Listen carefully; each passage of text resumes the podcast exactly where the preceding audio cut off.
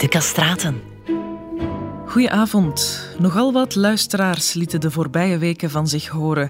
Ze waren duidelijk in de ban van het verhaal van de castraten dat auteur Daan Esch hier al twee weken uit de doeken doet. Het is dan ook een fascinerend verhaal, een stuk muziekgeschiedenis waarover je eigenlijk maar weinig hoort. En vanavond neemt Daan Esch u nog één keer mee naar de lang vervlogen dagen waarin de castraatzangers het mooie weer maakten in de Europese operahuizen. Een verhaal dat naast alle glamour en glitter ook een heel donkere zijde had. Tijdens de hoogdagen van castratie in de 18e eeuw werden in Italië alleen al 4000 jongens per jaar gecastreerd, terwijl het onmogelijk was om het effect ervan in te schatten. De praktijk bood dus geen enkele garantie op muzikale aanleg.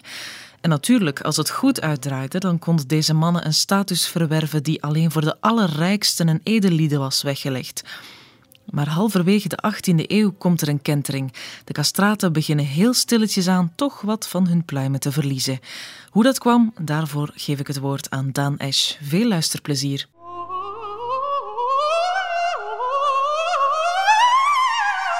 De Castraten met Daan Esch.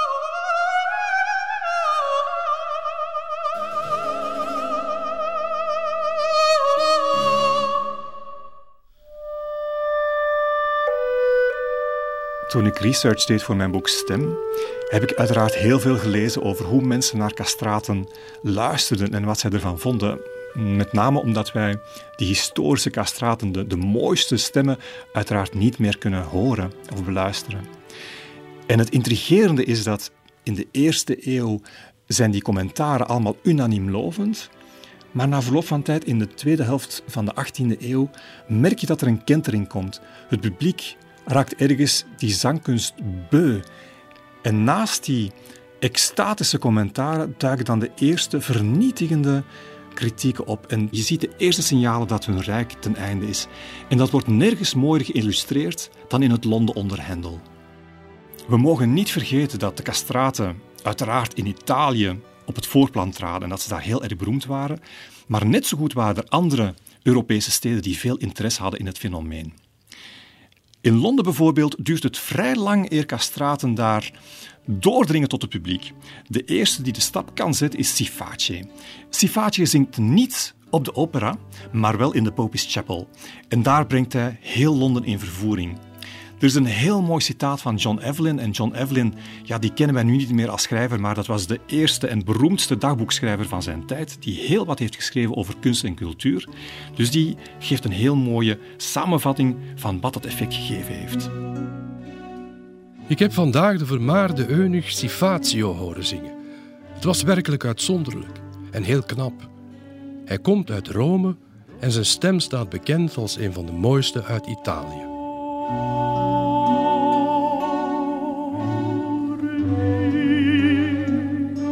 Sifaci heeft dus wel degelijk indruk gemaakt. Alleen heeft hij op een heel select publiek indruk gemaakt, omdat hij inderdaad nooit in de opera heeft gezongen.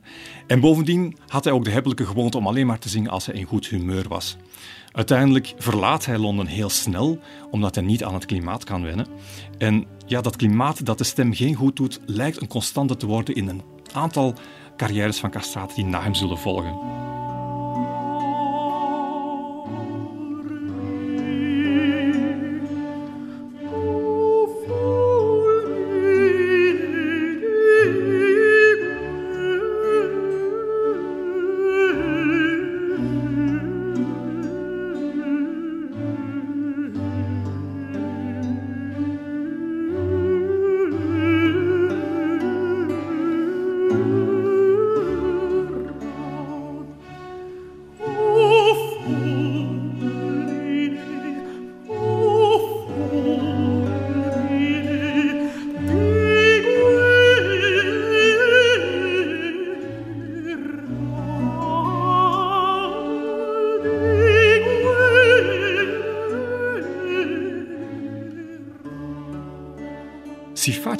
Optreden was dus beperkt tot een hele kleine cirkel.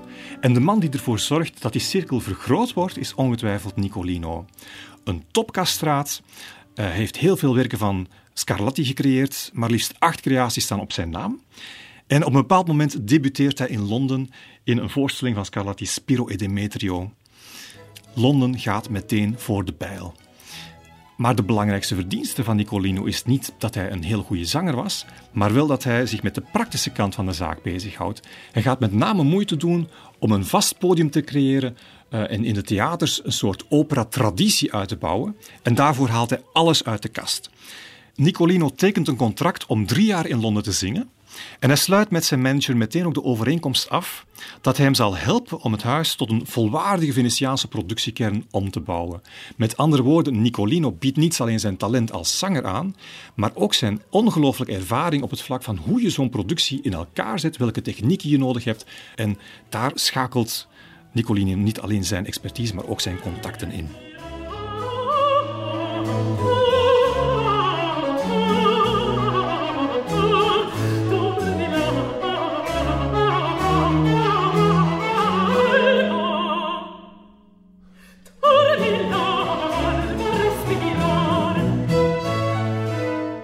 Dat alles zo goed loopt is in feite te danken aan de combinatie van zijn ongelooflijke organisatietalent en ook wel zijn ondernemerschap, mogen we zeggen. En uiteraard ook zijn uitgesproken muzikaliteit. En daar komt nog iets bij, want Nicolino was een begaafd acteur. En Richard Steele, en dat is ook niet de minste, dat is de man die de Tatter en de Spectator heeft opgericht samen met Joseph Edison, die had niet veel op met Eunuchs, maar die valt als een blok voor Nicolino's Londense debuut. En hij schrijft daarover het volgende. Ik was volmaakt tevreden een zanger te zien die door de elegantie en gepastheid van zijn handelingen en gebaren het menselijke lichaam eer aandoet. Iedereen zal begrijpen dat ik Signor Nicolino bedoel, die door zijn bewegingen evenveel karakter geeft aan zijn personage als hij door zijn stem uitdrukking geeft aan zijn woorden. Elk lichaamsdeel en elke vinger draagt bij tot de vertolking van zijn rol zodat zelfs een dove kan begrijpen wat er in hem omgaat. Er is nauwelijks een mooie pose te vinden in een of ander antiek standbeeld dat hij niet aanneemt, naar gelang de omstandigheden van het verhaal daar gelegenheid toegeven.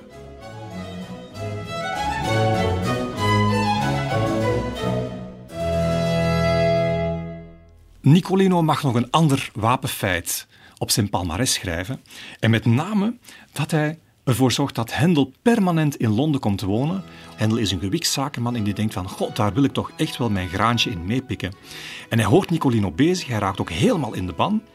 Laat hem optreden uh, in Haymarket Theatre, vertrouwt hem dan onmiddellijk de titelrol toe in zijn onvergetelijke opera Rinaldo en schrijft voor hem ook een tweede opera Amadigi. En wat zien we daarin? Hendel raakt bevlogen door de capaciteiten van Nicolino. Je merkt dat alle spectaculaire effecten die Nicolino met zijn stem kan brengen, hun weg vinden in de partituur van Hendel. En daarmee zijn we vertrokken, want Hendel haakt zijn karretje aan de opkomst van de castraten.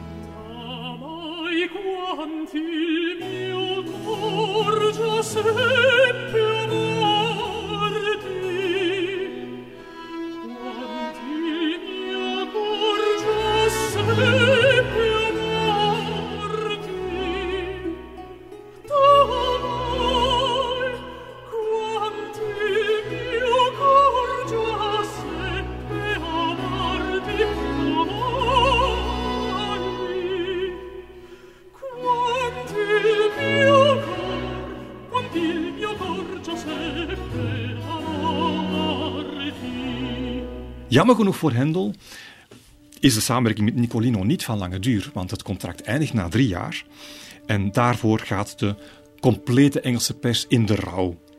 Waarschijnlijk verliezen we in hem de grootste vertolker van dramatische muziek die ooit op het podium stond, schrijft er iemand, die tegelijkertijd niks aan lof heeft over Nicolino's positieve houding om operas in het Engels te proberen schrijven.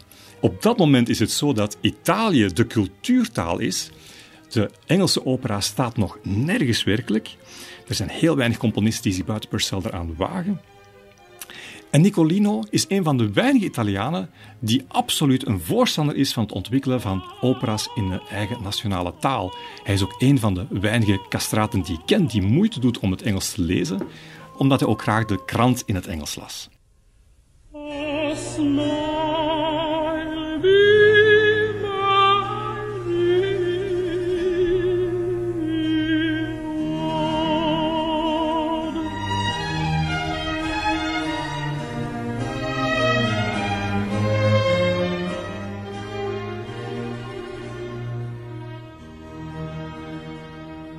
Nicolino's onverwachte vertrek is een streep door Hendels rekening.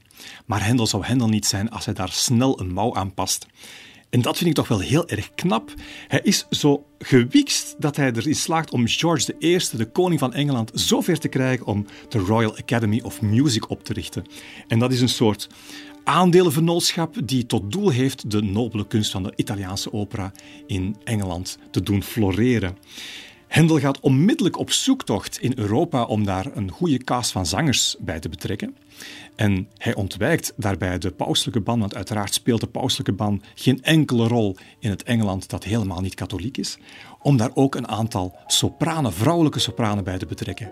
Met andere woorden, Londen krijgt daar een staalkaart van het beste van Europa voorgeschoteld. Hendel gaat op rooftocht, om het zo maar te zeggen. Hij landt in Dresden en hoort daar de beroemde castraat Senesino. En Hendel is helemaal in de wolken. Hij schrijft: Hij mag wezen wat hij wil, maar hij kan zingen als geen ander van zijn stemtippen. Zijn keel is het meest perfecte instrument in de wereld en het zal mijn beste muziek spelen.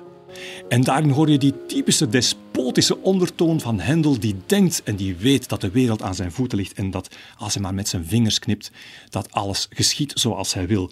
En dat lijkt ook zo te gaan lukken. In totaal zingt Sinesino maar liefst 18 operas van Hendel. Dat is een onwaarschijnlijk aantal. Er is geen enkele zanger die dat op zijn actief kan zetten. En daaronder zitten schitterende operas, zoals het welbekende Giulio Cesare in Egitto en mijn topfavoriet persoonlijk Orlando van Hendel.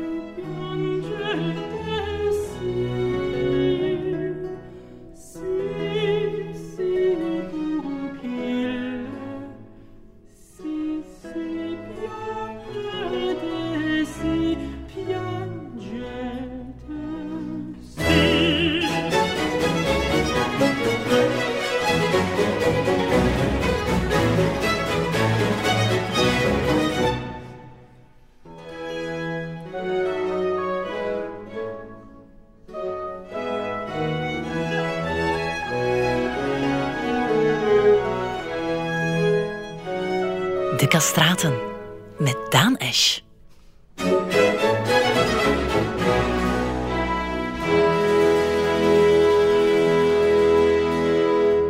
Het gaat niet van een leien dakje.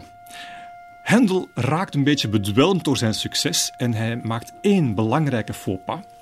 Toen Hendel zijn strooptocht ondernam naar talent in Dresden, had hij niet alleen Senesino onder contract gelegd, maar ook de belangrijke sopraan Cuzzoni.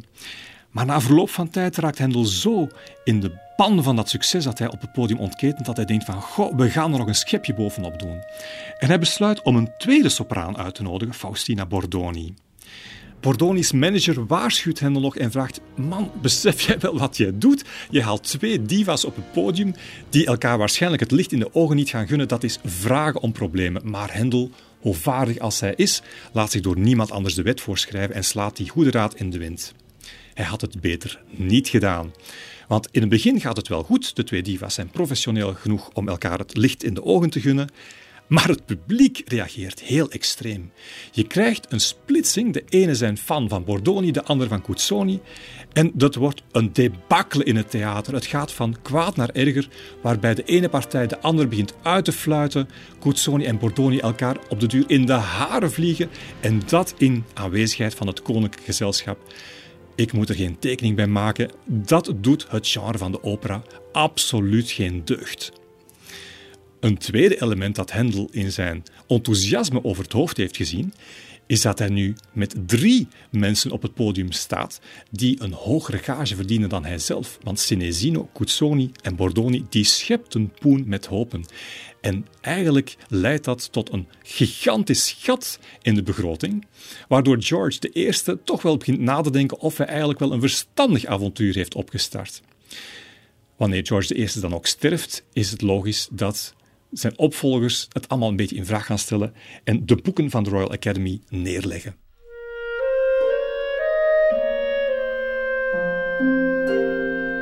Hendel is niet de man om zich bij de pakken neer te zetten. Hij voelt dat het publiek nog meer wil. En Hendel is hongerig ook naar zijn eigen succes en hij beslist dus andere partners te zoeken, met name de aristocraat John James Heidegger, met wie hij gewoonweg een tweede Royal Academy opricht. Hij probeert opnieuw Senesino te krijgen, die is ondertussen in Italië, dus moet hij tijdelijk een opvolger zorgen, maar Senesino keert terug.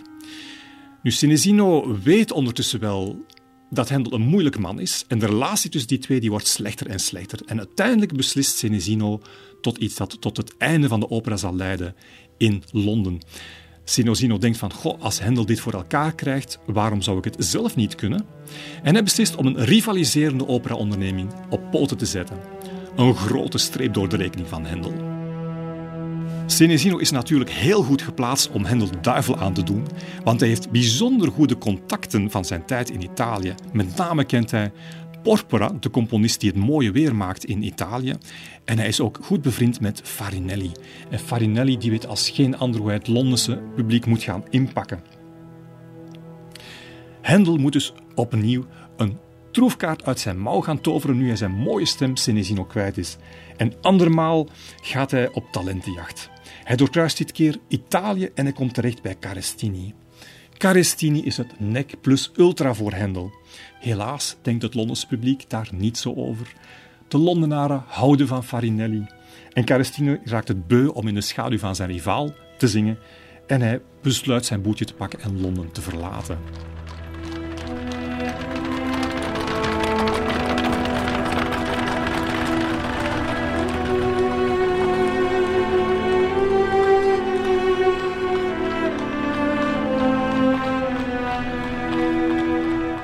Hendel is dus terug bij af. Hij moet andermaal naar Italië afzakken en dit keer komt hij terug met Conti, de castraatzanger die iedereen tot tranen weet te roeren in Italië. Nu haalt het wat uit, helaas voor Hendel. Het Londens publiek begint stilletjes aan die opera beu gezien te geraken. Dus zelfs die arme Conti slaagt er niet in om het tijd te doen keren. En de twee opera-ondernemingen die elkaar zo de duivel aandoen, en elkaar het bloed onder de nagels wegpesten en elkaar sterren af beginnen pakken met de meest afschuwelijke intriges die je maar kan bedenken, die balanceren op de duur op het randje van het bankroet. Senesino en Porpora zijn zo verstandig om tijdig hun conclusies te trekken. Ze geven er de brui aan, sluiten die Opera of the Nobility en keren terug naar Italië. En ook Conti heeft er genoeg van en hij verlaat Londen en ruilt het in voor het zonnigere Italië. De enige die er niks uit leert is Hendel, want die denkt: oké, ik heb mijn concurrenten overwonnen. Vanaf nu heb ik het rijk voor mij alleen. En hij probeert dan nog met Caffarelli, de castraat die ongelooflijk veel nukken en kuren heeft en zich overal mint maakt, het tijd te doen keren. Hij schrijft voor hem twee opera's, waaronder Cersei, een prachtig stuk dat het in Londen helaas na vier voorstellingen al voor bekeken moet houden. Maar zelfs dat mag niet meer baten. Caffarelli krijgt een bijzonder coole ontvangst. Men is Farinelli nog altijd niet vergeten. En Caffarelli is eenvoudig niet bij stem. Daar heb je het weer. Het vervelende Londense klimaat zorgt andermaal voor problemen. En dat stuk waarin Caffarelli de rol van Cersei belichaamt, is een beetje de opera Zwanenzang van Hendel. En ik vind het heel profetisch, want er is een, een slotscène, een, een woede-uitbarsting van Cersei waar ja, als een star-crossed lover, en daar is geen mooi Nederlands vertaling voor. Star-crossed, dat geeft die dimensie van alle hogere machten die samenspannen tegen Cersei. Ja, Hendel moet zelf ook zoiets gevoeld hebben dat ondanks al zijn moeite hij met dat opera-genre echt geen weg meer kan. En je hoort die woede, die onmacht, die frustratie in deze onvergetelijke aria Crude Furia del Lori di Abissi. Crude Furia del Lori di Abissi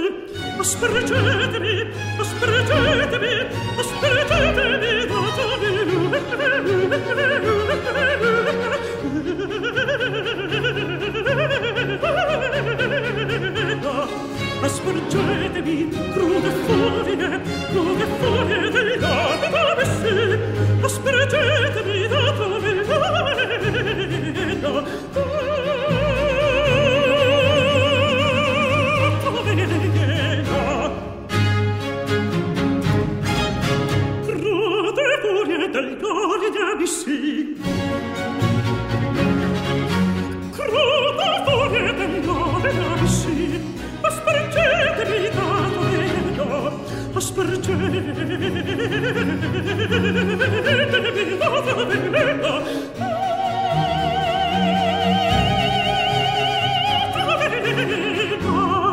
Aspergetemi, crude furie, crude furie del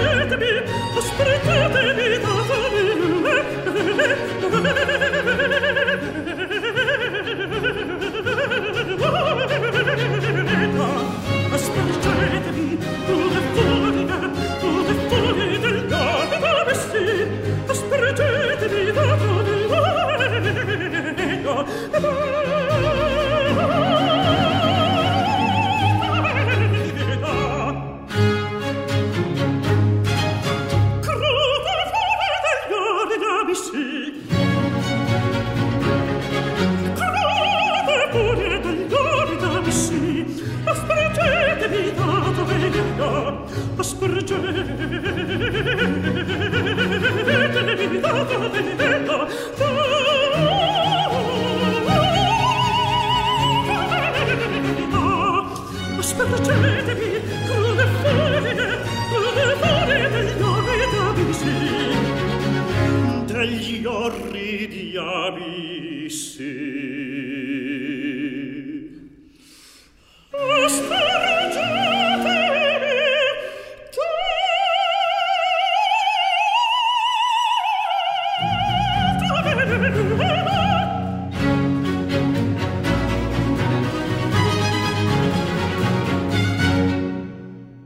tijden veranderen. En Londen is een teken aan de wand. Maar zelfs in de thuismarkt in Italië zie je de eerste tekenen dat er toch wel verandering op til is. En het begint heel subtiel. De castraten blijven de sterren van de hemel zingen en toch merk je dat het publiek te kritisch wordt en dat ze al die cascades van fiorituren stilaan beu. Het komt met andere woorden hun strot een beetje uit en er valt niks tegen in te brengen. Er zijn nog grootmeesters zoals Marquez die een ongelooflijk prachtige stem moet hebben gehad, maar waar de kritieken wat lauwtjes beginnen worden. Zo is er Lord Mount Edgecumbe, een zeer vooraanstaand Londens aristocraat, die over Marquez's debuut in Londen de volgende aantekeningen noteert. In die tijd was Marchesi een bijzonder aantrekkelijk man, met een knap figuur en stijlvolle manieren. Hij acteerde geïnspireerd en expressief. Zijn vocale kracht was erg groot, zijn stem had een ruim bereik, maar een wat vette klank. Hij beschikte over een aanzienlijke techniek, maar daar pronkte hij wat te graag mee. En zijn cantabiles haalden het niet bij zijn bravura-passages. In recitatieve en scènes vol energie en passie kende hij zijn gelijke niet. Als hij wat minder kwistig zou zijn omgesprongen met zijn versieringen, die niet altijd even smaakvol waren, en een zuiverder en eenvoudiger smaak had gehad, zouden zijn vertolkingen perfect geweest zijn. In ieder geval waren ze steeds frappant, geanimeerd en doeltreffend. Je hoort het hier, hè? De kritieken zijn allemaal netjes en beleefd, want ze eren Marchesi voor het talent dat hij wel degelijk in huis had. Maar uiteindelijk krijgen we toch die vermoeienis van God, altijd diezelfde versieringen. Waarom gaan we niet richting wat meer eenvoud gaan? En de man die dat begrepen heeft is Pacchierotti. Pacchierotti, die, en daar zijn alle critici van die periode het over eens, de absoluut grootste castraat aller tijden moet geweest zijn. Als we dezelfde Lord Mount Edgecumbe aan het woord laten, die noemt hem de meest volmaakte zanger die je ooit heeft mogen horen. En Edgecumbe heeft er een heel pakket revue zien passeren. Meer bepaald motiveert Lord Mount Edgecumbe dat als volgt. Pacchierotti bezat een wijde sopraanstem, vol en zoet in de hoogste mate. Zijn uitvoeringskwaliteiten waren groot, maar hij had te veel goede smaak en gezond verstand om die zomaar tentoon te spreiden. Hij beperkte zich tot één aria d'agilità per opera erop vertrouwend dat de voornaamste charme van de zangkunst en zijn eigen virtuositeit berustte bij ontroerende uitdrukkingskracht en verfijnd pathos. En dat is een belangrijke passage, omdat je merkt dat de laatste topzangers van die castraten heel goed beseffen waar het publiek heen gaat, waar de risico's liggen en eigenlijk 100% inzetten op die iets eenvoudigere stijl. En daarmee keren we in feite terug in de geschiedenis. Terug naar de eerste pedagogen, Tosi en Pistocchi, die zeggen van alles hangt samen met die uitdrukkingskracht, de dramatiek en de eenvoud. En het is erg mooi beschreven door niemand minder dan Stendhal. Stendhal beschrijft een heel mooi incident. En dat incident grijpt plaats tijdens de vertoning van een opera van Bertoni. Pacchierotti heeft daar een heel eenvoudig recitatief, niet eens een aria waar je normaal met al je emoties uitpakt. En hij besluit met de woorden Eppur son innocente, ik ben onschuldig.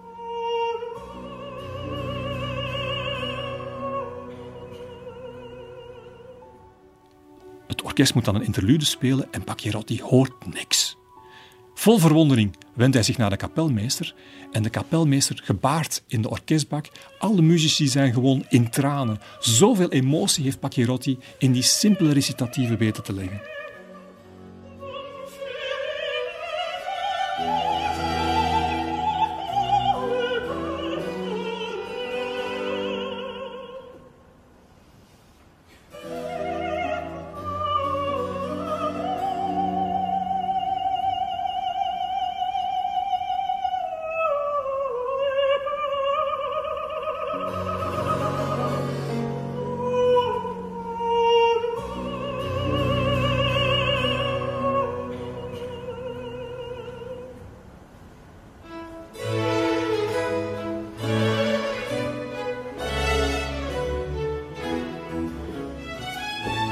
Gaat zelfs nog verder. De allereerste officiële tour operator die Engeland en de wereld ooit gekend heeft, Patrick Brydone, die man die is beroemd om zijn verslagen over Italië, die gaat echt alle historische steden af in de hoop zo het Engels publiek te mobiliseren om naar Italië te gaan reizen. En die hoort Pacchierotti bezig in Palermo. En hij is bijzonder onder de indruk. Hij munt uit in pathetiek, die in het theater van tegenwoordig te veel wordt verwaarloosd. Hij lijkt zijn cantabile expressiever te brengen en zijn publiek meer te ontroeren, precies omdat hij gevoeliger is dan alle andere Italiaanse zangers die ik al heb gehoord. Zijn kunst raakt je in het hart, terwijl de zangers van vandaag alleen maar tot de verbeelding willen spreken. En als je dit begrijpt, begrijp je ook meteen waarom Pacchierotti zich enorm op zijn gemak voelde in het repertoire van Gluck, voor wie Orfeo zong in Napels in 1774. De expressiviteit van Pacchierotti en het feit dat hij zoveel waarde hechtte aan de recitatieve en dat hij dat zo goed deed, ook dat hij echt daar die dramatische kracht ten volle wist te benutten, maakte hem tot een gedoodverfd interpreet van Glucks werken. Gluck werkt ook heel graag met hem samen. Heel pijnlijk is het om vast te stellen dat Gluck, ondanks het feit dat hij zoveel aan castraten te danken had, hen uiteindelijk als een van de eerste componisten de rug zal toekeren. Gluck herschrijft in opdracht van de Académie Royale de Muziek van Parijs de titelrol van Orfeo voor een haute contre. Dat is echt wel vloeken in de kerk. Een haute contre is echt het tegenovergestelde van een castraat. In plaats van die volle stem, de stem die van een gecastreerde man ook het borstregister kan gebruiken, gaat die haute contre zich beperken tot een timbre dat enkel in het hoofdregister zit. Dus veel, veel minder sterk. Waarom deed Gluck dat? Als knieval naar het publiek. De Fransen hielden van haute contres, dus contratenoren. Die prefereerden dat als de heroïsche rollen in de Franse opera. Op dit moment gaan bij mij dan alle alarmbellen af. Je merkt dat componisten die eigenlijk hun carrière te danken hebben aan die castraten, het geweer van schouder wisselen. Er gebeurt heel veel in die periode en de belangrijkste evolutie is dat componisten beginnen te snappen dat er iets aan hun controle ontglipt. Het publiek wordt anders, de receptie die ze gewend zijn krijgen ze niet meer. Het publiek is eigenlijk de opera seria beu aan het worden. En er ontstaat op dat moment een tegenbeweging, met name de komst van een nieuw operagenre. De opera buffa. Ontstaat ook in Napels, begin van de 18e eeuw. Het contrast met de opera seria kon niet groter zijn. De stukken zijn gebaseerd op het leven van alle dag, dus bye-bye mythologie.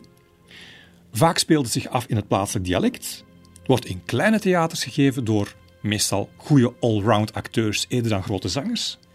En de komische opera bestaat daardoor ook grotendeels onafhankelijk van de castraten. De castraten trekken min of meer hun neus op voor het populistische genre. En toch floreert dat. En het zal er zelfs voor zorgen dat het monopolie van de Italiaanse opera geleidelijk aan doorbroken wordt. Je krijgt nieuwe, rivaliserende genres die ook in de lokale taal ter beschikking worden gesteld. Met name de ballad opera in Engeland, het zingspiel in Duitsland, het sarsuela geheel in Spanje en de Fransen hebben hun eigen opera comique. En Italië reageert in verwarring. Ook degenen die zich bezighouden met de opera seria, die beseffen van, oh, er is hier iets heel bijzonder aan de gang en we mogen deze boot niet missen. Er komt dan een, een bijzonder vreemde reactie. De opera semiseria wordt geboren en eigenlijk is dat een flauw afkooksel van de opera seria, waar wat komische elementen worden geïntroduceerd. Vlees nog vis. Maar je merkt dat de basislijn, het onderliggende trend is dat het publiek winst dat er mensen van vlees en bloed op het operatoneel komen, mensen waarmee zij zich kunnen associëren en die geloofwaardig zijn. En eerlijk gezegd, mannen die als volwassenen de rol van helden zingen als een sopraan, zijn dat niet langer. Er ontstaat een soort overgangsperiode waarin castraten nog steeds hun technische kunnen willen verdedigen, maar de componisten al een ander spoor bewandelen. En dat wordt heel mooi geïllustreerd in de carrière van Crescentini. Crescentini zingt operas van Tarki, van Maier, van Zingarelli en van Cimarosa. En dat is wel heel typerend. Hij zingt voor Cimarosa Gli Orati et i Curiazi. En dat is een heel bijzondere opera. Een soort halfslachtige poging om los te breken van die traditionele opera seria en meer in de richting te gaan van die Franse revolutionaire melodrama's. Een beetje de teksten op de sfeer van Corneille, waar die republikeinse deuden toch nog wel heel erg worden belicht. En je merkt in die manier van componeren dat de rol die voor de castraat is weggelegd ondergeschikt wordt aan iets veel groter. Je begint meer ensembles te krijgen, je begint ook meer menging te krijgen met de koren. En daar is een heel interessant stukje uit die opera waar je moet opletten hoe belangrijk het koor in deze passage is.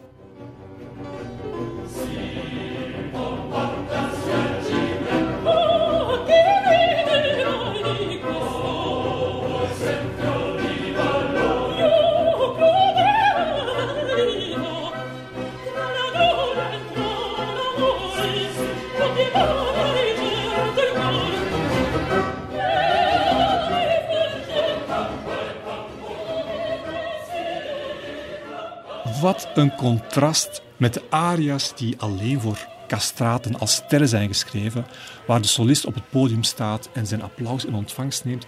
Hier voel je dat de aria voor castraten is ingebed in een groter geheel. Hier voel je dat die stem gedragen wordt door een grotere massa, een massa van normale, niet gecastreerde stemmen. Crescentini moet het allemaal meemaken in zijn leven. En heel ironisch is dat hij uiteindelijk als castraat zou je verwachten dat hij Italië aan zijn voeten krijgt. Zijn grootste verdienste is dat hij Napoleon zal ontverdonderen. En dat is heel absurd, omdat Napoleon uiteindelijk een belangrijke uh, man gaat zijn in de geschiedenis van de castraten. In die zin dat hij een van de belangrijkste figuren is die de praktijk uiteindelijk een halt zal toeroepen. Zover is het voorlopig nog niet. Napoleon hoort hem in 1805 in Wenen aan het werk en hij wordt meteen ingescheept naar het Hof van Parijs. De Algemeine Musikalische Zeitung schrijft daarover iets heel bizar. Het is al in andere bladen aangekondigd dat de beroemde zanger Crescentini tot de kunstschatten behoort die keizer Napoleon van Wenen naar Parijs meebrengt. Crescentini krijgt een salaris van 30.000 livres. De Franse kranten hebben over dit alles eenstemmig de loftrompet geschald. Nu zal Parijs dan eindelijk ook in zaken echte Italiaanse opera het hoogste en het grootste bezitten. Men heeft echter te vroeg victorie gekraaid, want de keizer heeft Crescentini beloofd dat hij niet in het theater moet zingen om zijn stem te sparen. Met andere woorden, Crescentini is niet meer dan een soort oorlogsbuit geworden. Napoleon heeft hem als een curiosum ingehaald en laat hem als een soort Dodo aan het Hof, een van de laatste exemplaren, zo nog een beetje schitteren. Nu, het is wel fantastisch wat hij daar allemaal uithaalt. Hij vertolkt uiteraard zijn lievelingsopera Zingarelli's Romeo en krijgt daarmee zelfs de grootste aller grootheden, de keizer Napoleon, in tranen. Een prestatie waarvoor hij de ijzeren kroon ontvangt en daardoor in de adelstand verheven wordt. En dat is een fantastische eer die hij ook deelt met Dame John Sutherland, de Australische diva die we allemaal kennen, en Sir George Solti, een van de beste opera-dirigenten aller tijden.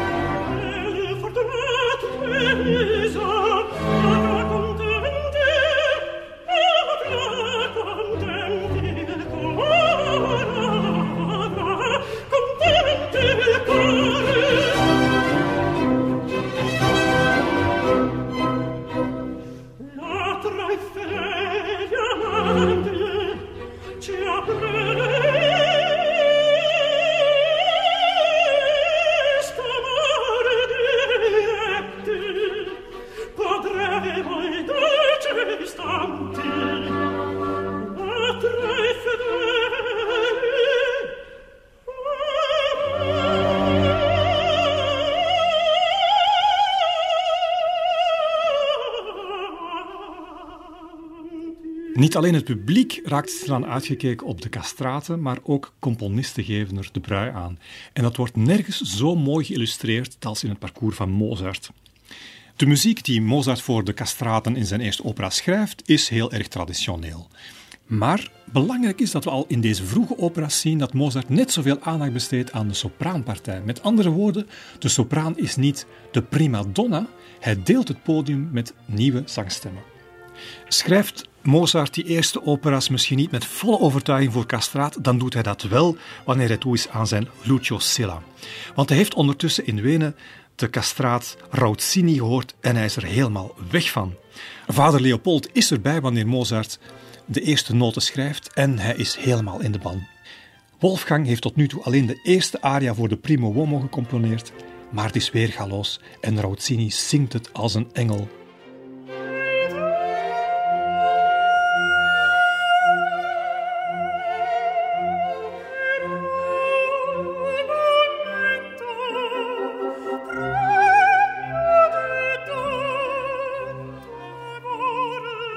Het gaat natuurlijk om de aria Il tenero momento, een ongelooflijke showstopper in Lucio Silla. En toch is het niet de mooiste partij die Mozart voor Rossini schreef. Want het absolute hoogtepunt in Mozarts oeuvre vind ik toch wel het motet Exultate Jubilate, speciaal opgedragen aan de onvergetelijke stem van Rossini.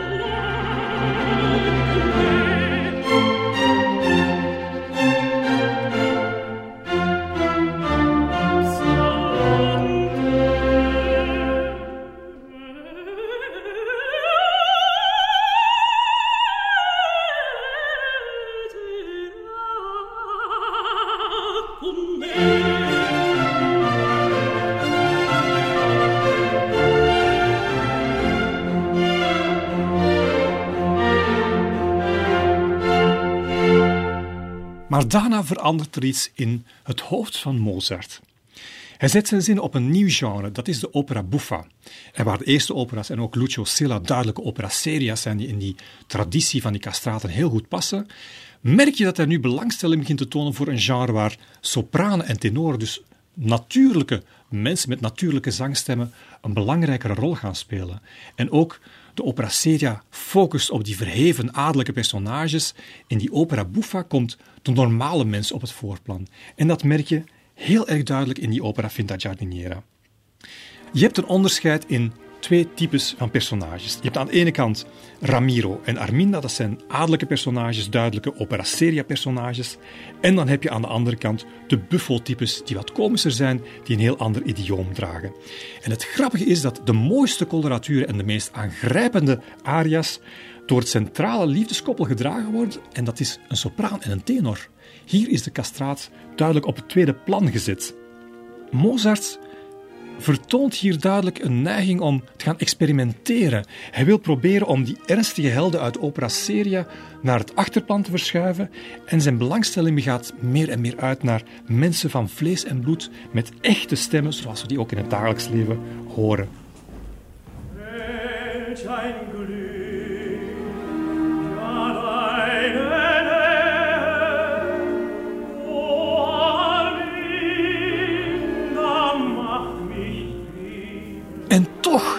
raakt Mozart, ondanks die evolutie die zich daar sluipend in zijn werk inspeelt, nog altijd in de ban van castraten. Want een goede castraatstem laat je niet zomaar onberoerd.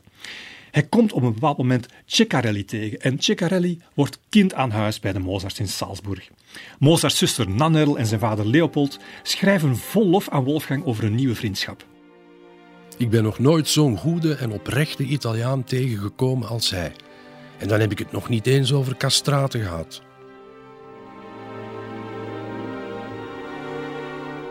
Nu, Wolfgang heeft een geniaal idee. Hij staat te popelen om een opera voor Ceccarelli te schrijven en dat zou een ongelooflijk bijzonder project geworden zijn. We hebben eindelijk een castraat. Weet je wat voor soort beestje dat is? Hij kan de hoogste stempartij zingen en een vrouwenrol tot in de perfectie vertolken. Laat Ceccarelli nu zijn man zijn, dan weer een vrouw. En dat we Metastasio zouden kunnen laten overkomen uit Wenen. Of dat we hem op zijn minst het aanbod zouden kunnen doen om een paar dozijn operateksten te schrijven, waarin de primo uomo en de prima donna elkaar nooit ontmoeten. Op die manier zou de castrate rollen kunnen spelen van zowel de minnaar als zijn minnares. En zo zou het verhaal nog interessanter worden. Want de mensen zouden in de twee minnaars een deugd kunnen bewonderen die zo absoluut is dat zij met opzet elke gelegenheid om elkaar in het openbaar aan te spreken vermijden. Mozart wil dus een opera schrijven waarin Ceccarelli een dubbelrol vertolkt. Hij vertolkt met name de minnaar en de minnares. En die zijn zo op hun adellijke principes gesteld dat ze elkaar in het openbaar niet eens durven aanspreken. Een beetje een moderne versie van Victor Victoria van Blake Edwards, maar dan met een Mozart-toets. Zo doodzonde dat Mozart die opera nooit gecomponeerd heeft en we kunnen maar gissen waarom dat zo gebeurd is. Misschien vond hij daar in die tijd geen impresario voor, of was dat net wat te gewaagd om op het podium te brengen. Ik weet het niet, maar als je dan ziet wat hij later met Cosi van Toet en Nozze doet, dan denk ik dat het aspect van ja, mogelijk publiek debakkelen of grote negatieve aandacht hem eigenlijk worst zou wezen. Het blijft bij wilde dromen en die arme Ceccarelli die moet het stellen met de concertaria A questo seno de Vieni. En dat is eerlijk gezegd niet zo bijzonder als het plan dat Mozart ooit voor hem koesterde.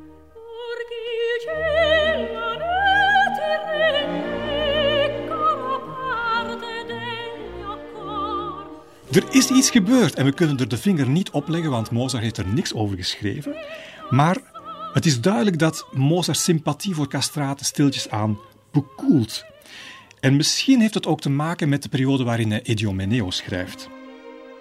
Mozart schrijft de titelrol voor Anton Raaf, een ongelooflijk beroemde tenor, maar een man die heel erg op zijn retour is. Anton Raaf is al 66 als hij die rol moet creëren. Nu, de opdracht komt van Anton Raaf en Mozart is uiteraard diplomatisch genoeg om te weten welk vlees hij in de kuip heeft. Hij gaat zijn reputatie niet riskeren door die man ongelooflijke coloraturen te schrijven.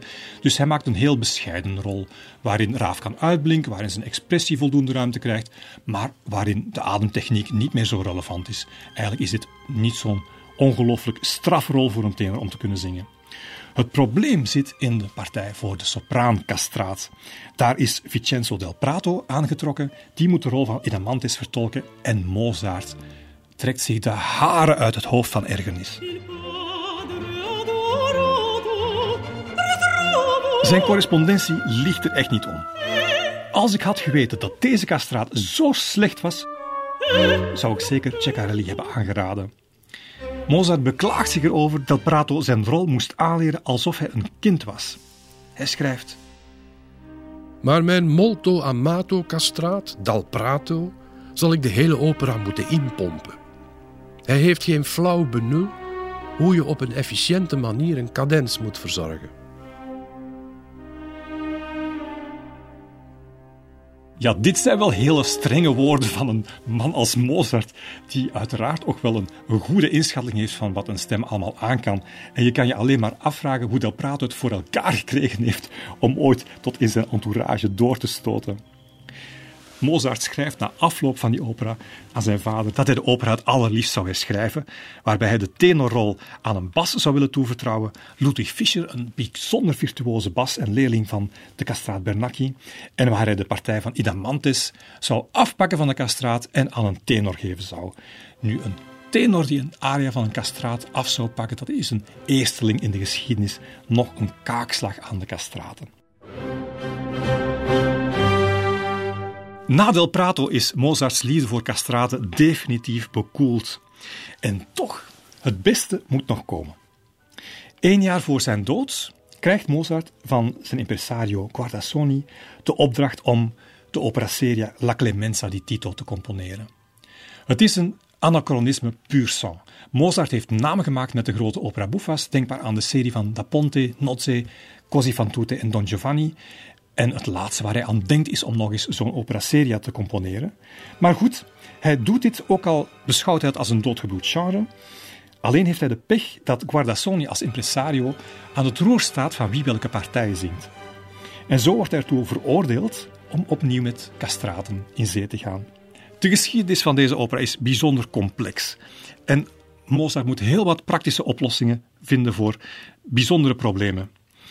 Annius was oorspronkelijk geschreven voor een alcastraat, moet dan worden omgeschreven voor een contralto. En omgekeerd vergaat het de partij van Sextus, die is oorspronkelijk voor tenor bedoeld, maar zal uiteindelijk voor een castraat moeten worden omgeschreven. En toch, als je luistert naar het eindresultaat, dan doet dat het allemaal vergeten. Want Sesto krijgt zwaar de mooiste aria voor castraten die Mozart ooit geschreven heeft. Het profetische Parto, Parto, ik neem afscheid.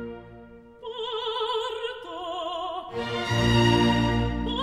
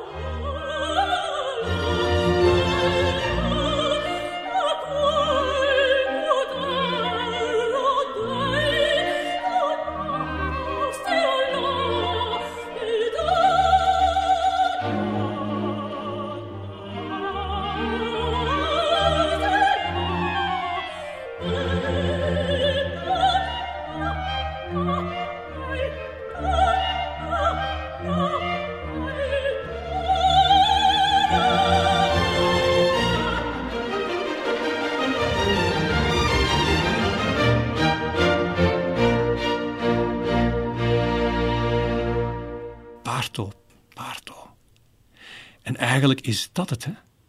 De castraat die dit zingt, die moet al gevoeld hebben dat zijn plaats op het podium wordt afgestaan, dat hij niet langer de hoofdrol speelt.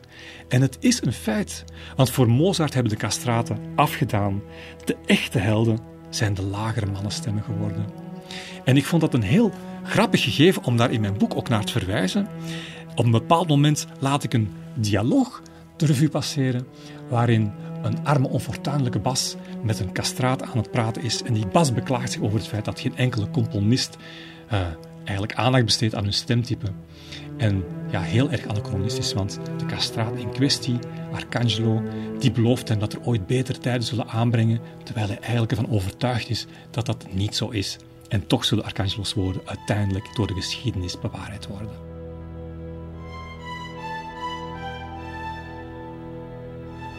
Demetrio ligt lang uit op de dakpannen. Hij heeft zijn handen onder zijn hoofd gevouwen. Toch is het niet eerlijk dat ik geen hoge stem heb zoals Donatello. Hoe goed ik ook word, ik blijf voor eeuwig tot van die lullige bijrolletjes veroordeeld. En toch kan ik zijn partij net zo goed zingen als hij, alleen een beetje lager. Demetrio krabbelt overeind en stort zich vol overgave op een van Donatello's paradepaardjes Even walst er een muildier over het dak. Arcangelo giechelt. Schijt toch uit, dat lijkt nergens op. Net een kraai die een lijster probeert in te slikken. Je vindt mijn stem niet mooi, mokt Demetrio. Toch wel, zolang je haar gebruikt waarvoor ze bestemd is. Demetrio strekt zijn armen uit. Zijn hemd is losgekomen, het ontbloot een spietje van zijn buik. Er groeit een lijn van fijne haartjes van zijn navel naar zijn broeksriem. Daar zit wat in, mijmert Demetrio.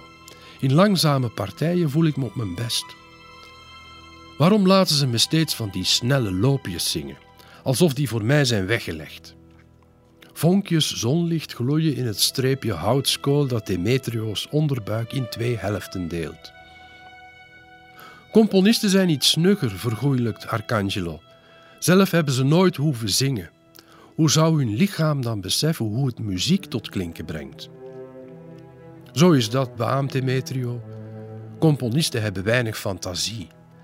Wat bassen werkelijk in hun mars hebben, kunnen ze zich met moeite voorstellen. Je moet nog even op je tanden bijten, vroeg of laat duikt er vast een op die wel oren aan zijn kop heeft. Dan schrijft hij voor jou een hoofdrol die je als een handschoen past. Demetrio grinnikt, de zijde pennentrek op zijn buik rimpelt vrolijk op en neer. Wat voor held zou ik dan zijn? Een knappe minnaar? Een stoere ridder? Een trotse prins? Nee, zegt Arcangelo beslist, dat is niks voor jou. Wanneer jij zingt, meng je alle tinten door elkaar. Het is die rijkdom aan schakeringen die je stem haar diepgang geeft. Die verwarrende samenklank van strijdige gevoelens die innig met elkaar verbonden zijn. Daarom verdien je een heel ander slagrollen van mannen met een schaduw. Echte helden die weten wat lijden is. Vaders zonder zoon, vorsten zonder troon. Minnaars met gebroken harten. Arcangelo legt een vinger op het dunne strookje schaamhaar van de bas. Demetrio verroert zich niet. Zijn ogen blijven naar de lucht gericht. Wat doe je? Waarom heb jij hier haar? vraagt Arcangelo verwonderd. De bas lacht schamper. Omdat ik een man ben, zeker. Hebben alle mannen daar dan haar? Weet ik niet, ik heb ze nog niet allemaal gezien. Jij wel dan? Krijg ik daar later ook haar? Demetrio draait zich op zijn zij. Hij onderzoekt zijn vriend met een kritische blik. Jij weet ook echt van niks, hè? Arcangelo kijkt verwijtend terug. Hij haalt zijn hemd uit zijn broek, rolt het een eindje op en staart naar zijn eigen buik. Op wat dons na is die zo glad als een pasgeboren baby. Met een zucht gaat hij weer liggen.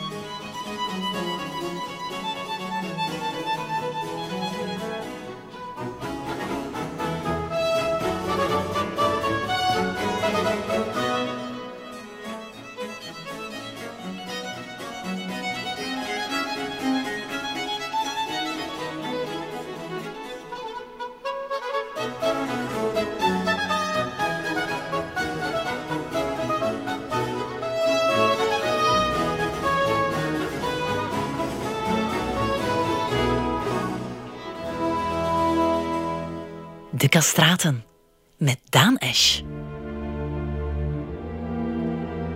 De tijden zijn veranderd en voor het eerst krijgen de castraten concurrentie. Concurrentie van hun mannelijke collega's en dat is nieuw. In de 18e eeuw moet je weten dat 70% van de zangers die op het podium staan gecastreerd zijn. Enkel de laatste 20 jaar van die eeuw zijn er een paar tenoren die erin slagen om naam te maken. Raaf, die we al gehoord hebben, maar ook Annibale Pio Fabri, die stoten door tot een niveau van beroemdheid dat ook die van de castraten evenaart. Nu, er is een fysieke verklaring voor. Op dat moment waren mensen nog steeds wel in de ban van die coloraturen. En een mannelijke stem, als hij een stemwissel heeft, die stembanden worden dikker, de stem wordt minder agiel, minder soepel. Dus het is voor een man eenvoudig moeilijker om die coloraturen na te bootsen. Met andere woorden, het wordt ook moeilijker om je in dat repertoire staande te houden. En wat zien we dan? Dat in de operas van die tijd de tenoren meestal de rollen hadden van de oude mannen, de vaderfiguren, en de bassen kregen typisch rollen voor speciale effecten, goddelijke botes en dat soort zaken. Toch beginnen de castraten progressief terrein te verliezen. En dat komt omdat het publiek in de 18e eeuw natuurlijk die opera buffo gezien heeft, die komische opera, en ze worden min of meer gewend aan het timbre van tenoren en bassen. En je ziet dan dat stilletjes aan die tenoren in de operageschiedenis naar binnen sluipen, dat ze zich in het repertoire de rollen van de tweede castraat toe gaan eigenen, zodat je eigenlijk per opera nog slechts één castraat terugvindt. Erger nog, afgezien van hun eigen seksgenoten, krijgen de castraten concurrentie binnen hun eigen stemvak. Tot dusver waren castraten redelijk safe, omdat door de pauselijke ban over vrouwen op het podium eigenlijk de vrouwen geweerd werden. Dus alles wat sopraan of alt was, was per definitie voor castraten uitbesteed. Maar die pauselijke ban, daar wordt wat aan gemorreld. Je hebt een aantal heel ondernemende dames die die marge wel eens wat omzeilen. Zo is er onder meer een Palesi, en die komt terug in Casanova's memoires. Palesi past een truc toe. Ze wordt aangemoedigd door haar minnaar, zelf een castraat, en die zegt: Weet je wat? Steek je gewoon in mannenkleren en je doet of je een mannelijke castraat bent die een sopraanpartij zingt. En hij doet dat onder het motto: Wanneer je borsten binnen een jaar of twee volgroeid zijn, zal het een gebrek lijken dat je met veel van ons deelt. Omdat die castraten door die verstoorde hormoonhuishouding ook wel eens borstontwikkeling hadden. Nu, dat was in het geniep, maar in Venetië en andere steden in Italië konden vrouwen vaak ook openlijk carrière maken. De belangrijkste componist die daar in Venetië toe bijdraagt is Vivaldi. En je ziet dat in zijn opera's de vrouwenpartijen ook door vrouwen worden gezongen. En daar deed hij helemaal niet moeilijk over. Nu, desondanks was het nog niet zo evident om als vrouw op het podium te staan, want de reputatie van zangeressen in de 18e eeuw was nog niet je dat. De termen virtuosa en prostitute waren nog heel lang synoniem. En daar speelt natuurlijk ook weer de katholieke kerk een belangrijke rol in die perceptie, want van vrouwen werd in eerste instantie verwacht dat zij braaf thuis bleven, dat zij voor hun man en kinderen zorgden. Nu, een vrouw die een eigen carrière uitbouwt, die op het podium staat, die reizen onderneemt, is natuurlijk geen vrouw die een goede kindermachine is. En waarschijnlijk heeft daar het katholieke vooroordeel van dat soort vrouwen is per definitie niks waard, toch wel heel wat uh, weerklank gekregen in de manier waarop mensen, normale mensen, naar die dames keken.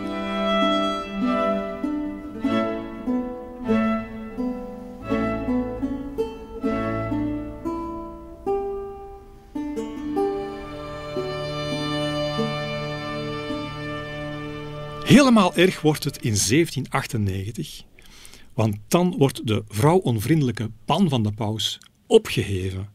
En dan brandt de concurrentieslag tussen vrouwen en mannen voor die sopraan en altpartijen in volle hevigheid los. Het komt niet onverwacht, want er is ook een crisis aan de opleidingscentra. En die crisis die begint eigenlijk in de tweede helft van de 18e eeuw. Je merkt dat een aantal van die instituten in opspraak beginnen te komen, problemen met de boekhouding, een aantal moeten zelfs de boeken neerleggen. Een aantal geraken helemaal in verval. En dan volgt min of meer de genadeslag. De Franse inval in Italië. En de Fransen hebben het enorm moeilijk met de praktijk van castraten. En Napoleon zou niks liever zien dan dat die praktijk van de castraten met de grond gelijk gemaakt wordt.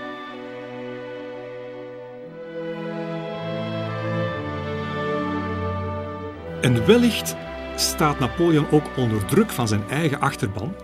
Want je hebt uiteraard Déclaration des droits de l'homme, waarin een passage staat in de zin van wat jij niet wilt dat u geschiet, doet dat ook een ander niet. Dat zijn allemaal elementen om te zeggen van ja, wat doen wij die mensen uiteindelijk aan? Castratie is een ingreep die heel ver gaat en eigenlijk ontnemen wij die mensen een deel van hun waardigheid en van hun rechten. En dat blijkt ook als je Jean-Jacques Rousseau hoort fulmineren in zijn Dictionnaire de Muziek.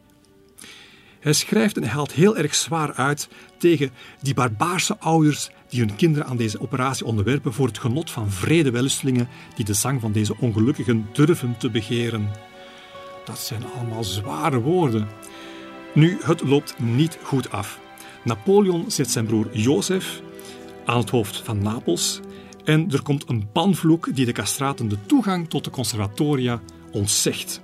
In de Monitore Napolitano verschijnt op 5 december 1806 zijn majesteit is bijzonder verontwaardigd over het barbaarse gebruik jongens te castreren, om vrouwenstemmen te verkrijgen, en heeft er halve bij decreet van 27 november 1806 bepaald dat de eunuchen niet meer tot colleges mogen worden toegelaten. Dat maakt het natuurlijk heel erg moeilijk om als castraat nog te leren hoe je die bijzonder moeilijke discipline onder de knie krijgt. Napoleon is in zijn nopjes. Hij verkeert in de waan dat hij een einde heeft gemaakt aan de praktijk van de castratie. En dat blijkt uit een uitspraak die hij doet tegenover zijn arts in Sint Helena. Ik heb dit gebruik in alle landen onder mijn heerschappij afgeschaft. Ik heb het zelfs in Rome op straffen van dood verboden. Het is helemaal afgelopen. En ik denk dat het ook niet meer zal terugkomen. Maar niet iedereen deelt het standpunt van Napoleon. Stendhal zou woedend fulmineren. Wat de mooie Italiaanse stemmen betreft, de stompzinnigheid van de heren filosofen heeft er waarschijnlijk voor gezorgd dat ons plezier de komende jaren voor een groot deel vergald zal worden. Niet iedereen was het dus met Napoleon eens. En heel veel mensen vonden het echt wel een schande dat die kunst van de castraten op zo'n drastische manier de kop werd ingedrukt. En je merkt dat ook in het Lombardisch-Venetiaanse koningsrijkje onder het regime van Frans I. Daar bleven de castraten toch stiekem op het podium verschijnen en het publiek steunde hen met kreten als Eviva il coltello, leef het mes.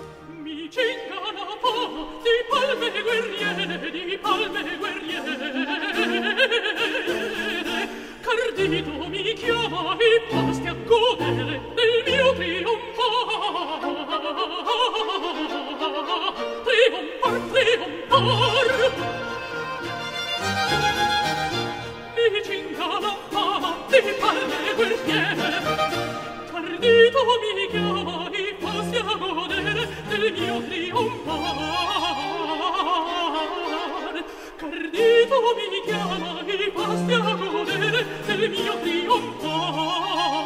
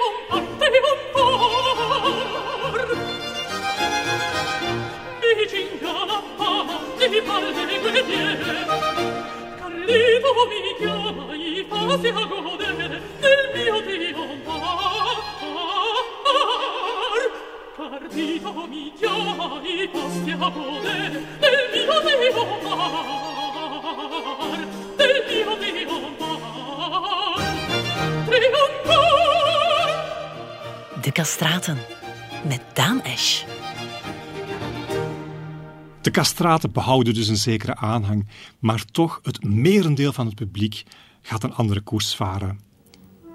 Castraten zijn déjà vu geworden en het publiek heeft andere behoeften ontwikkeld, zowel op het muziekvlak als op het vlak van zangers.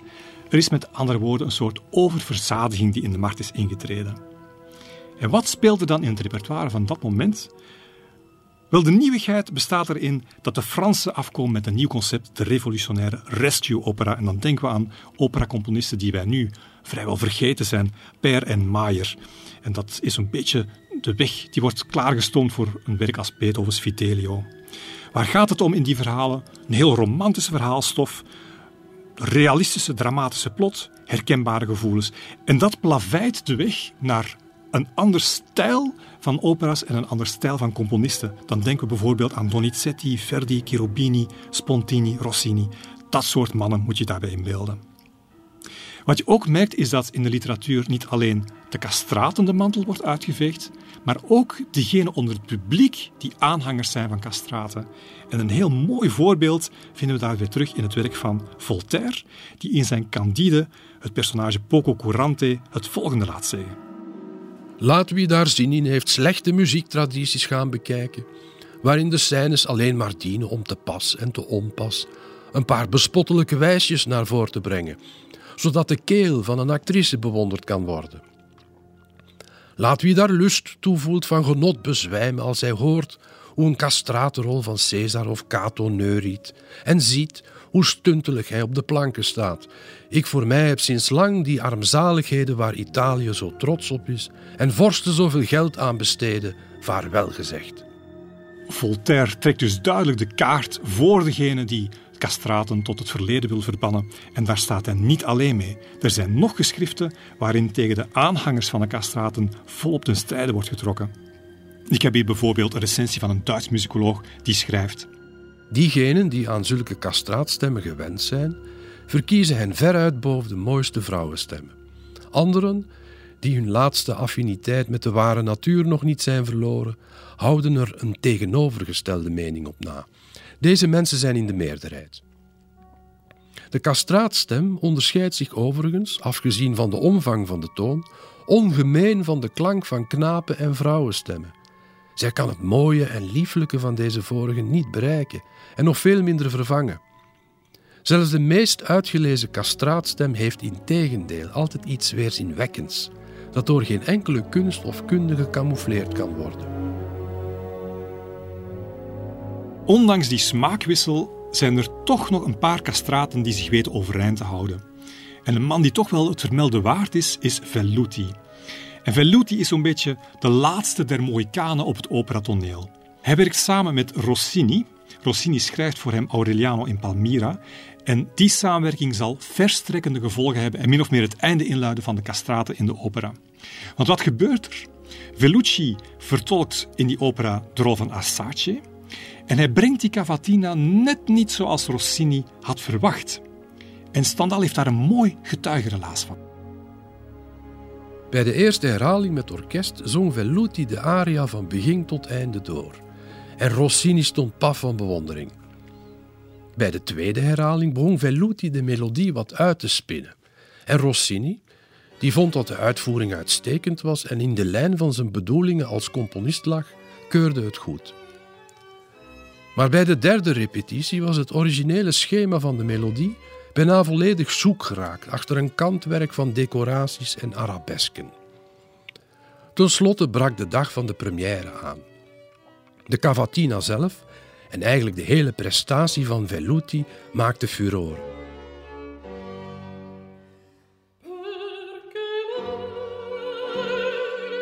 Maar Rossini kon met geen mogelijkheid meer vaststellen wat Velluti nu eigenlijk had moeten zingen. Zijn eigen muziek was in feite totaal onherkenbaar geworden. Het eergevoel van de jonge componist was diep gekrenkt, zijn opera was een flop en al het applaus was naar zijn sopraan Velluti gegaan.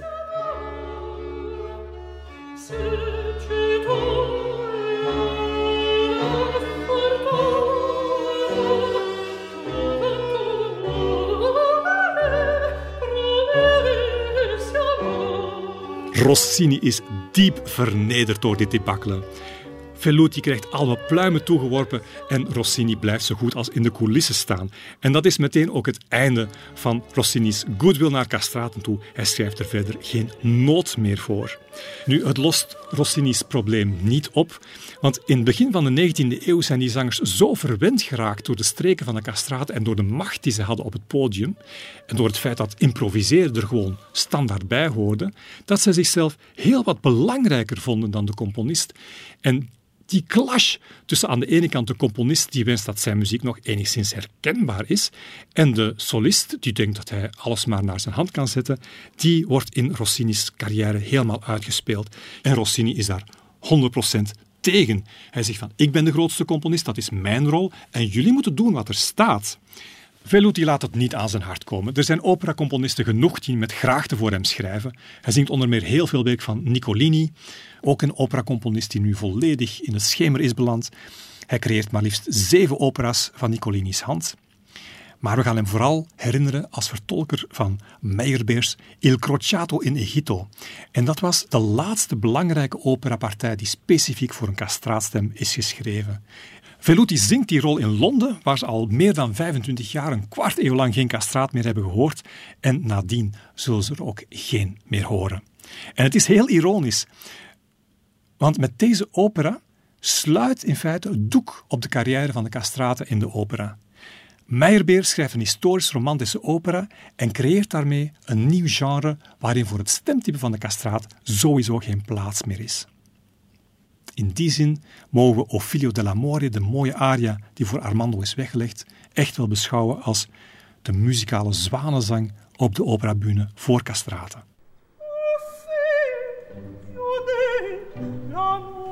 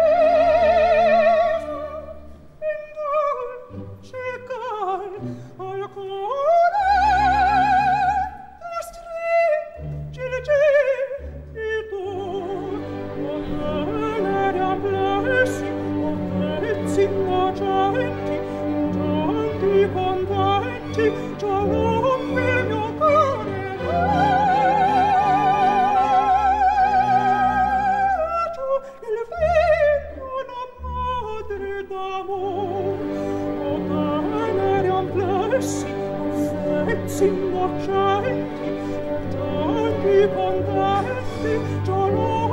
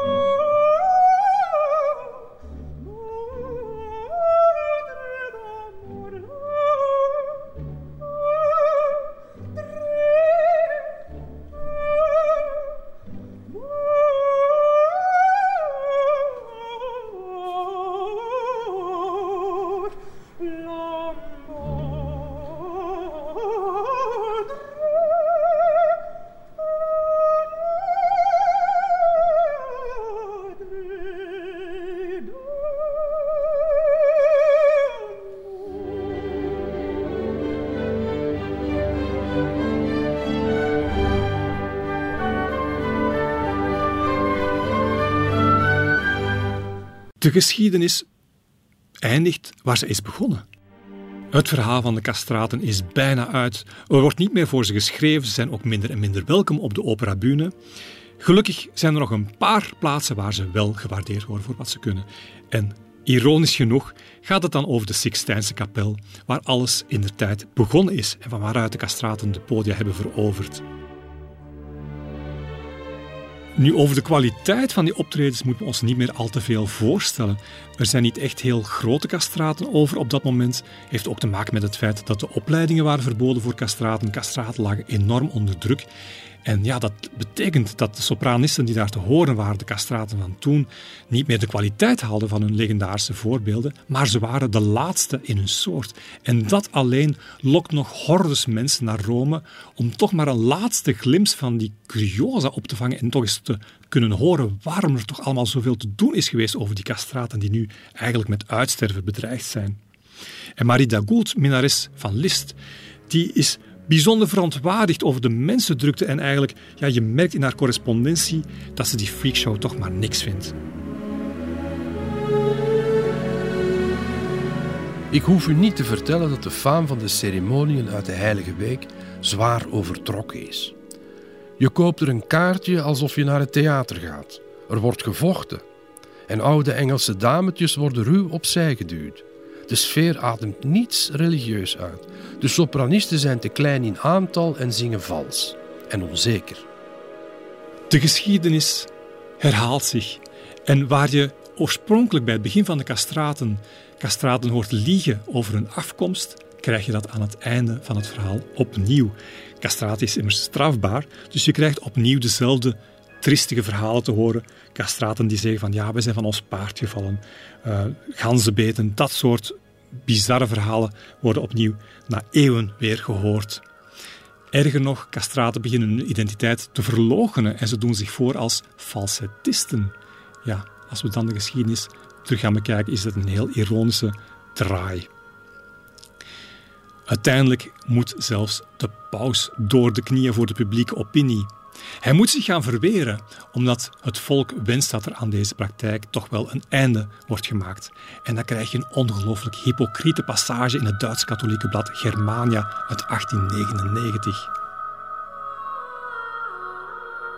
Over de pauselijke kapel wordt in verschillende bladen beweerd dat de paus, met onvervalste Aziatische barbaarsheid, zonen van arme mensen uit de buurt van Rome laat verminken op een manier waarop we hier niet verder zullen uitweiden, en daardoor psychisch diep ongelukkig laat maken.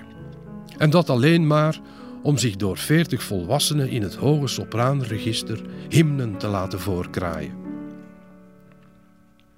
Het is doorgaans onjuist dat dit gebeurt op aandringen van de paus, of dat deze de praktijk billijkt.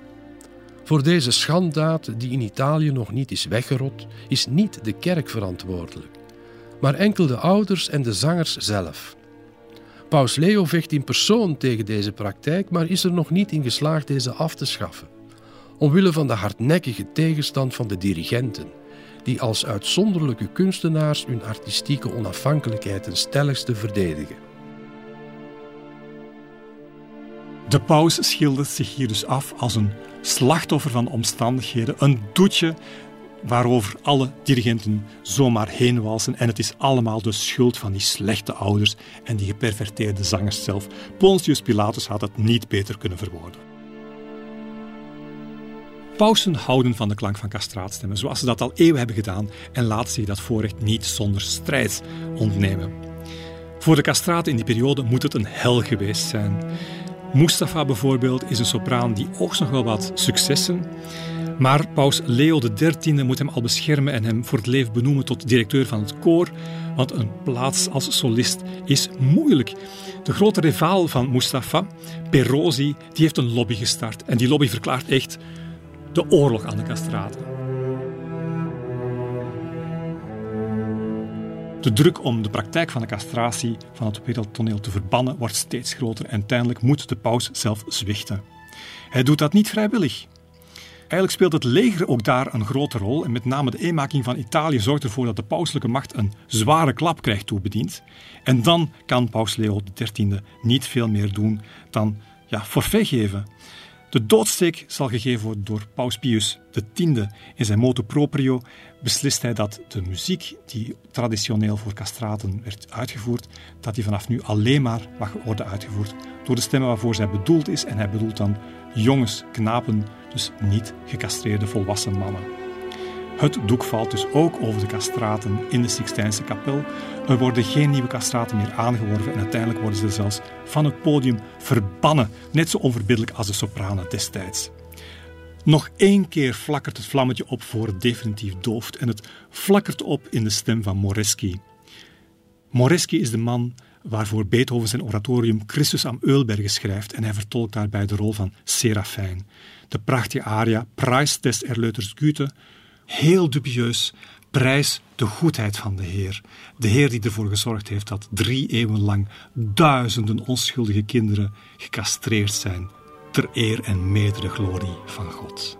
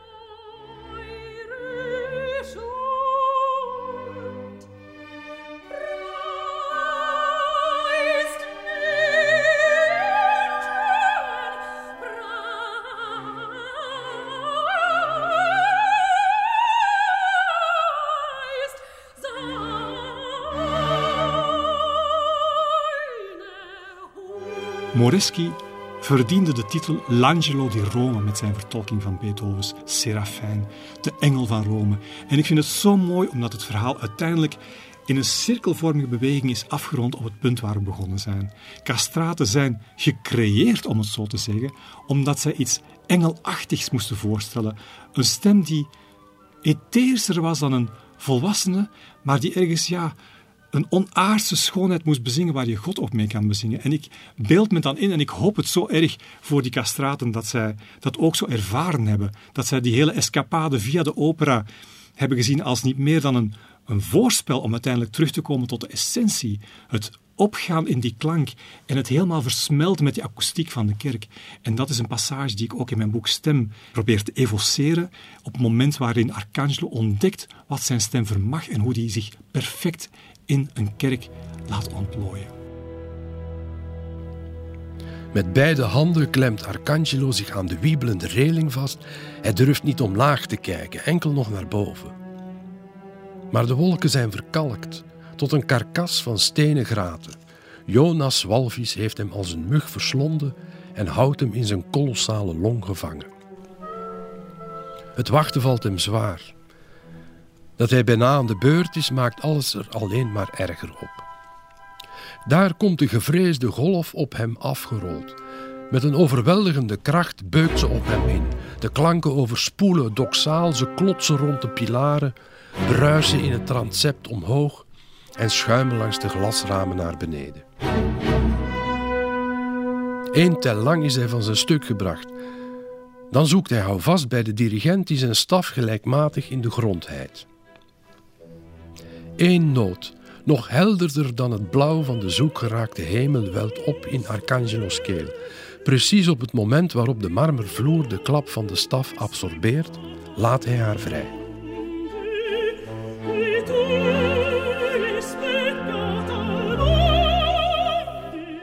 De melodie vlucht uit hem weg als het lint aan de poot van een geloste duif. De aria ontrolt zich tot een vaandel en wappert met het geruis van zijde van de galerij naar beneden.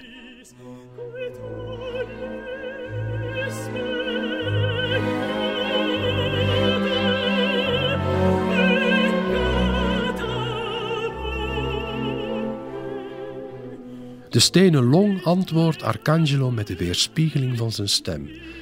Zijn eigen echo kaatst in koren dubbelgangers naar hem terug. Noten die elkaar nooit hoorden te begroeten, vallen elkaar als oude geliefden in de armen. De muziek vult Gods paleis tot aan de nok.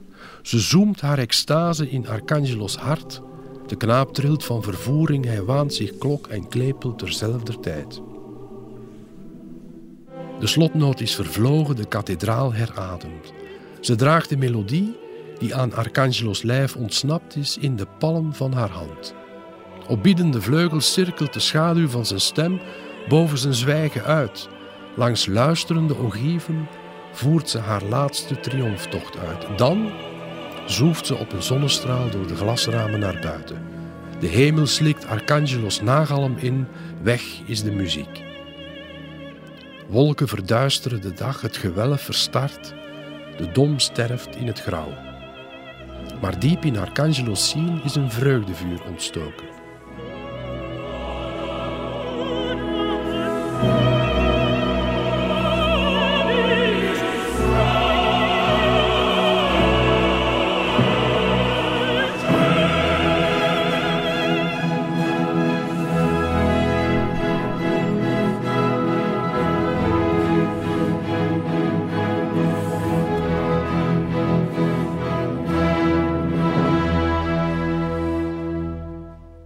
Mensen die mijn boek gelezen hebben zeggen van, goh, Daan, het is toch eigenlijk wel een tragisch verhaal wat jij vertelt.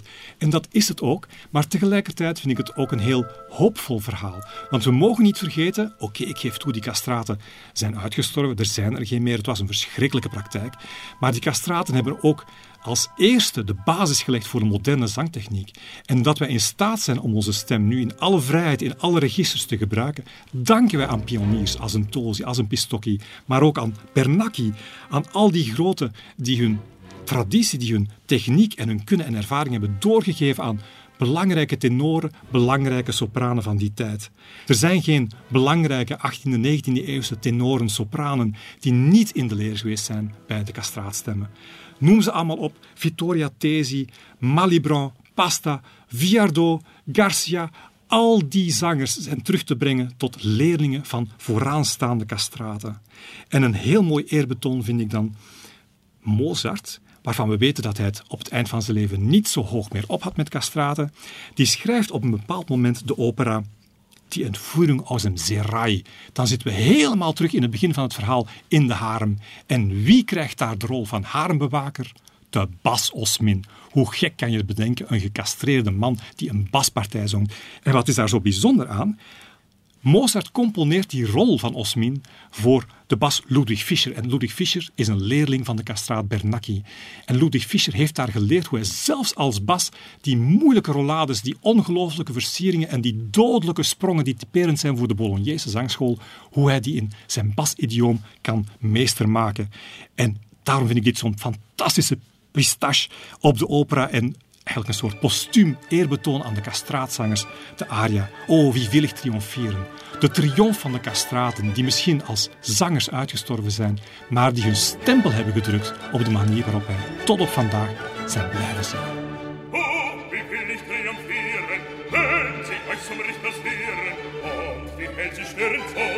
so,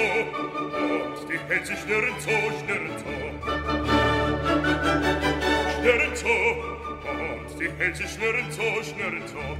Hüpfen will ich lachen, springen und ein Freudenliedchen singen, denn nun hab ich vor euch Ruhe.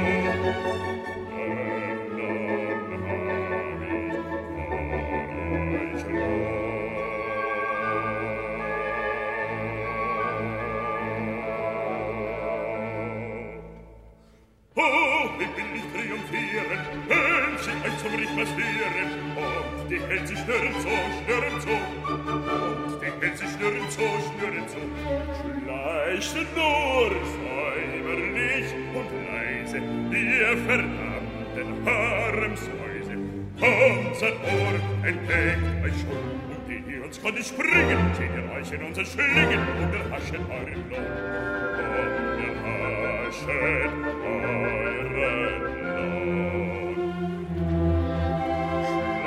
Schleicht nur säuberlich und leise, ihr verdammten Haremshäuse. Unser Ohr entdeckt euch schon, entdeckt euch schon, entdeckt euch schon. Oh, wie will ich triumphieren, wenn sie euch zum Richtplatz führen, und die Hälse schnürren so, schnürren so, und die Hälse schnürren so, schnürren so. Wecken will ich,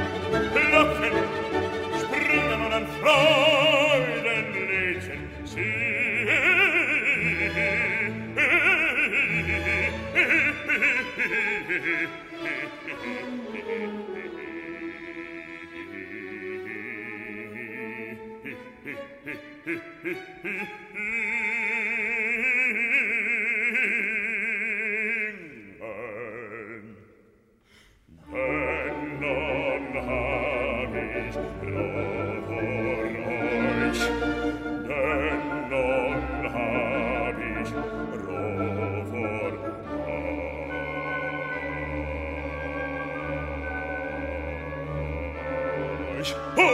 will ich triumphieren, wenn sie euch zum Riesen führen. Und die Hänse schnürren so, schnürren so, schnürren so, schnürren, schnürren, schnürren so, schnürren, schnürren, schnürren, schnürren, schnürren, schnürren, schnürren so. Und die Hänse schnürren so, und die Hälse schnürren so, schnürren so, schnürren so, schnürren, schnürren, schnürren so, schnürren, schnürren, schnürren, schnürren, schnürren, schnürren, schnürren so, und die Hälse schnürren so, und die Hälse schnürren so, und die Hälse schnürren so, schnürren so, schnürren so.